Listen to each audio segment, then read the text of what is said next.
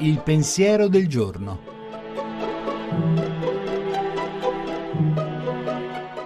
In studio padre Antonio Spadaro, direttore della Civiltà Cattolica.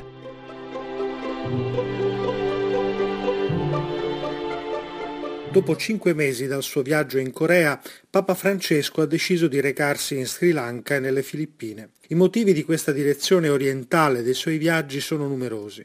Certamente l'Asia rappresenta una terra in cui i valori spirituali sono tenuti in grande stima e dove il senso religioso è profondo ed innato. Essa è anche una terra di forti tensioni e conflitti di ordine religioso, politico e sociale, un continente di periferie e di frontiere, nel quale vive una popolazione per i due terzi giovane e ricca di energie.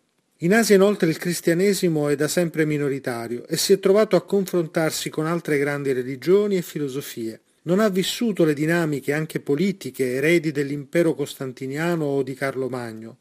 L'Asia non ha mai vissuto se stessa come una societas cristiana e in questo senso incarna la sfida di vivere e immaginare il cristianesimo in forme storiche differenti rispetto a quelle alle quali siamo abituati in Occidente.